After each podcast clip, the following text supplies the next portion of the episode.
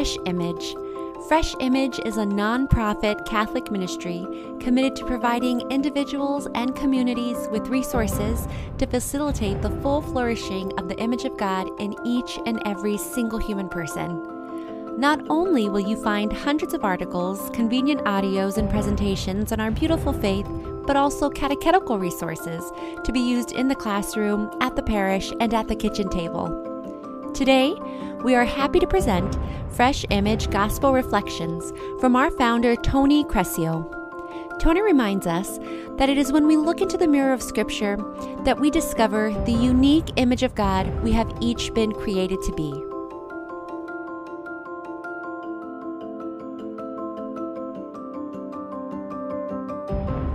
My dear friends in Christ, in the Gospel reading from last Sunday, by comparing himself to a shepherd and us to his sheep, we heard our Lord make the radical claim that in the first instance, we belong to no one, not even to ourselves, but rather we belong to Him. Said differently, the Creator has created His creatures, especially those created in His image and likeness, for relationship with Him. And just as a shepherd guides his sheep, protects them, and provides for their well being, so too does the Creator richly provide for His creatures. With this metaphor, our Lord paired another, comparing himself to a gate, suggesting that the only way to a fully flourishing human life passed through him. But a fully flourishing human life not only passes through Christ, it passes through him to him. Thus, once we pass through the gate he is, we are welcomed into his life. And it is by partaking of this life that we flourish as creatures created in God's image. In our readings for this weekend, we are given a deeper understanding of the basic shape and direction of a life lived with Jesus. This Sunday's Gospel and next Sunday's Gospel both come from what Scripture scholars refer to as Jesus' last discourse, which spans chapters 14 through 17 of the Gospel of John.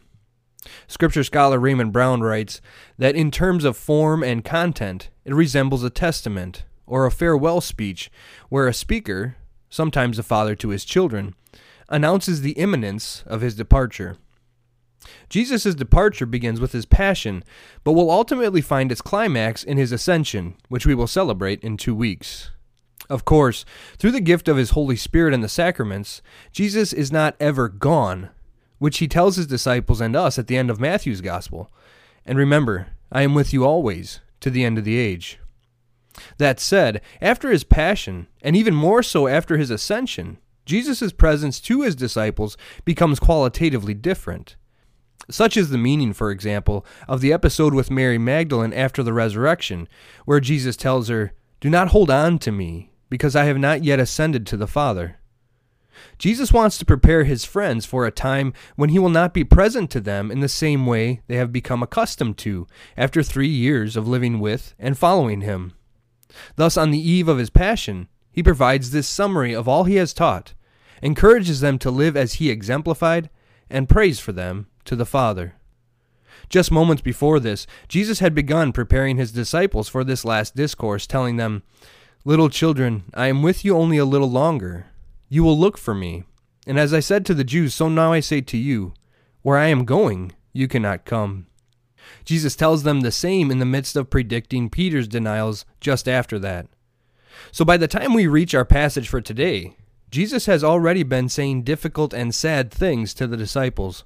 Thus, knowing that the disciples will be further saddened and perhaps troubled by the talk he is about to give them, in order to prepare them for his departure, he begins his farewell discourse with words of encouragement. Do not let your hearts be troubled.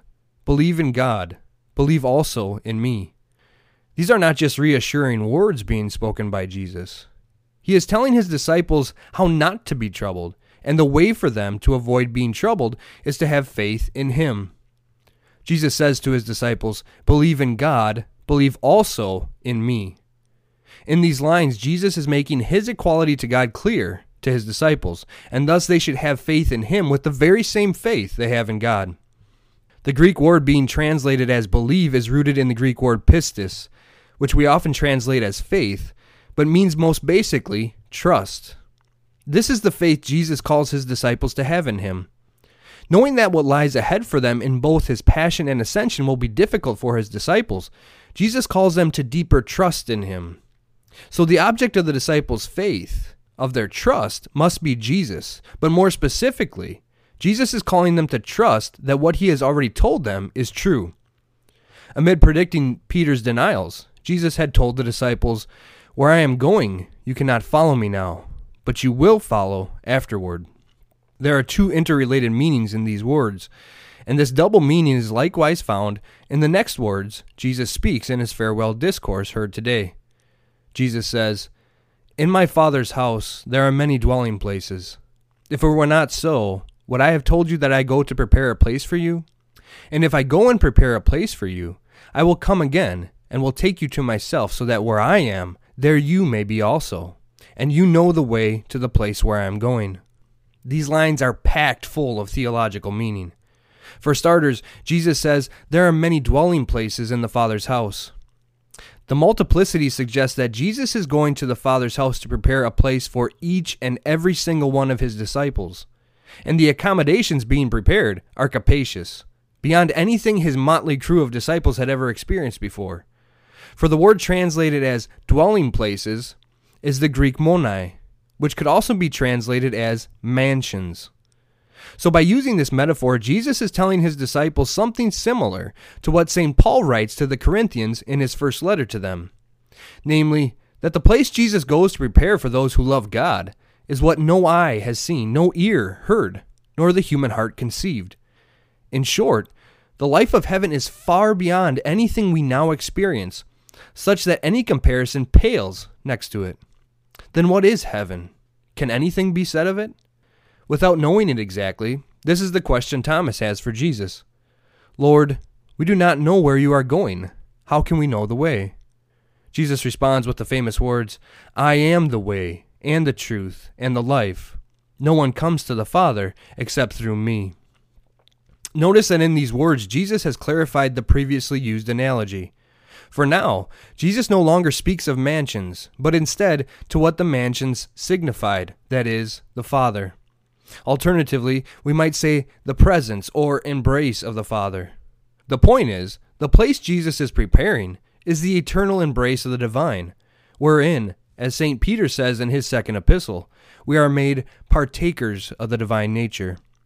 What Jesus is telling his disciples is that through his passion, death, resurrection, and ascension, he is opening up the way that has up till then been shut to the human family, but nevertheless the life they have been created for, as creatures created in God's image, participation in the very life of God.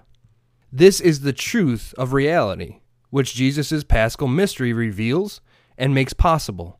And thus, Jesus and only Jesus is the way, the truth, and the life, which is another way of saying what was asserted last weekend we travel along Jesus as way, to him as end.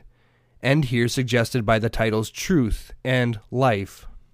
This connection is missed momentarily by Philip, who says to Jesus, Lord, show us the Father, and we will be satisfied. However much faith Philip has in Jesus, up to now he is still unable to understand who Jesus really is. That while there is distinction between the Father and the Son, there is no separation between them, nor between them and the Holy Spirit, who eternally obtains with them. Thus, Jesus rhetorically asks Philip and us, Do you not believe that I am in the Father, and the Father is in me? The words that I say to you I do not speak on my own, but the Father who dwells in me does his works. Believe me, that I am in the Father, and the Father is in me. But if you do not, then believe me because of the works themselves. Jesus, the incarnate Son, and the Father are so united that where one works, both are at work. And to the two, Jesus will add the Holy Spirit in next weekend's gospel. This is the doctrine of inseparable operations. Where one person of the Trinity acts, all act, as God is one and indivisible. In his response to Philip, Jesus suggests that the life of the Father, and thus of the triune Godhead, is revealed through his incarnate life and in the works he carries out. So the question is, what works is Jesus referring to here? Well, all of them. There is not one thing that the incarnate Son does that does not reveal the life of God. So the healings, the exorcisms, the feedings, the teaching, and everything else all reveal the eternal exchange of love that is the divine life.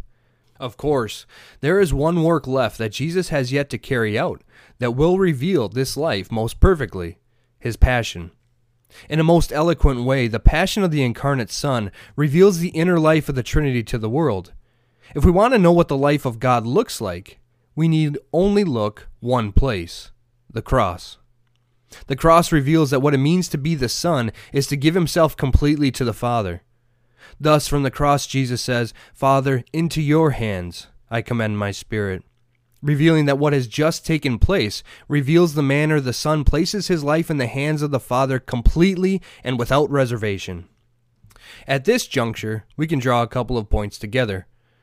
The sacrifice of the cross most perfectly reveals both the mansions or dwelling places Jesus mentions at the beginning of the farewell discourse and the way to get to them.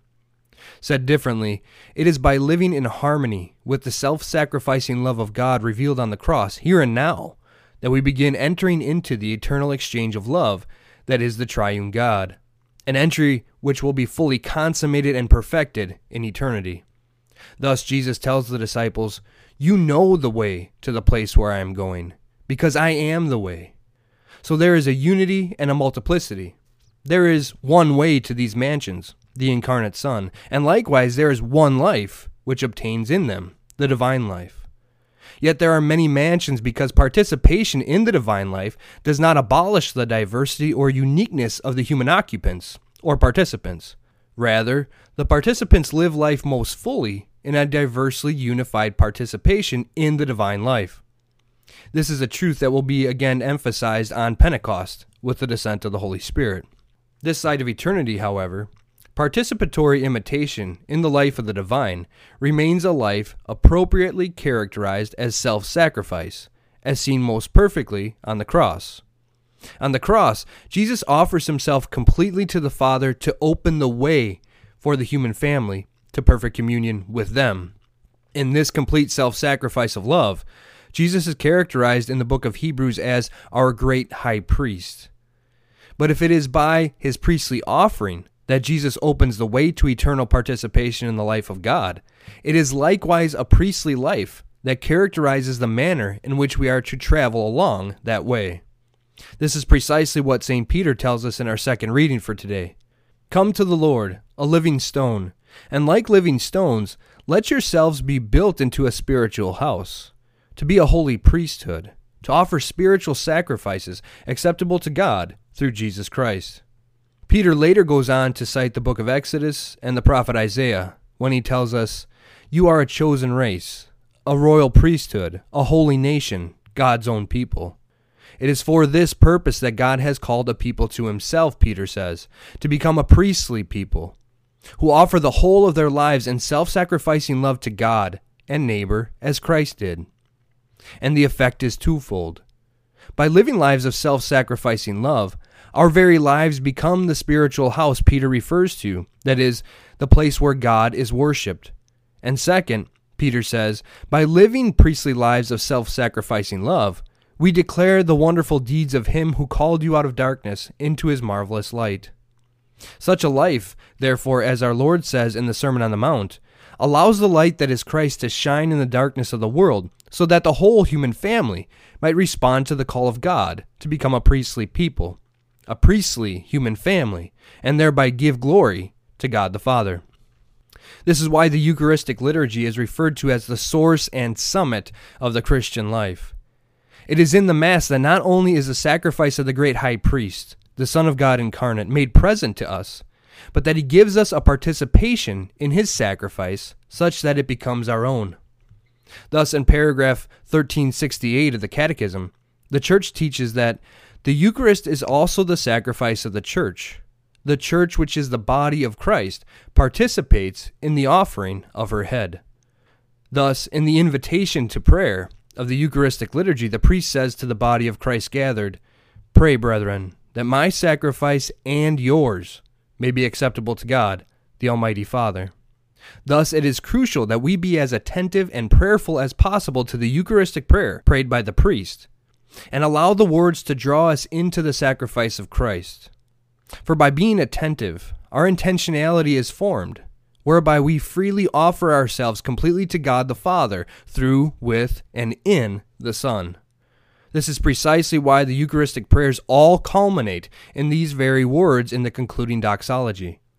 Through him, and with him, and in him, O God, Almighty Father, in the unity of the Holy Spirit, all glory and honor is yours forever and ever. My friends, the concluding doxology of the Eucharistic prayer sums up what the life of the creature is all about. It is for this purpose we have been created to glorify God with the whole of our lives. And glory is given to God, who is love, only in one way by a life of complete love. It is such a love that we partake of in the Eucharistic liturgy and in the reception of our Lord in the Eucharist. Yet it takes a lifetime to learn how to live according to the love we receive. Thus, the Catechism teaches us that not only do we offer ourselves together with Christ in the Mass, but that every aspect of our lives is to become a continuous extension of that offering, without exception, so as to become a living sacrifice through, with, and in the Son. It is at the Mass, the source and summit of the Christian life, that we are taught what living in such a way means, and provided the grace to live in such a way, so that the world may know that the fullness of life is only had through, with, and in Jesus Christ.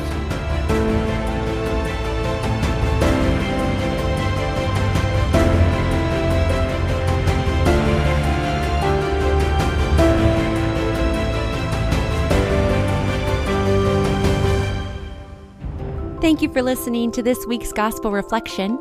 For more resources, please visit us at freshimage.org. And remember, when you live a fresh life, you will be a breath of God's fresh, life giving air to the world.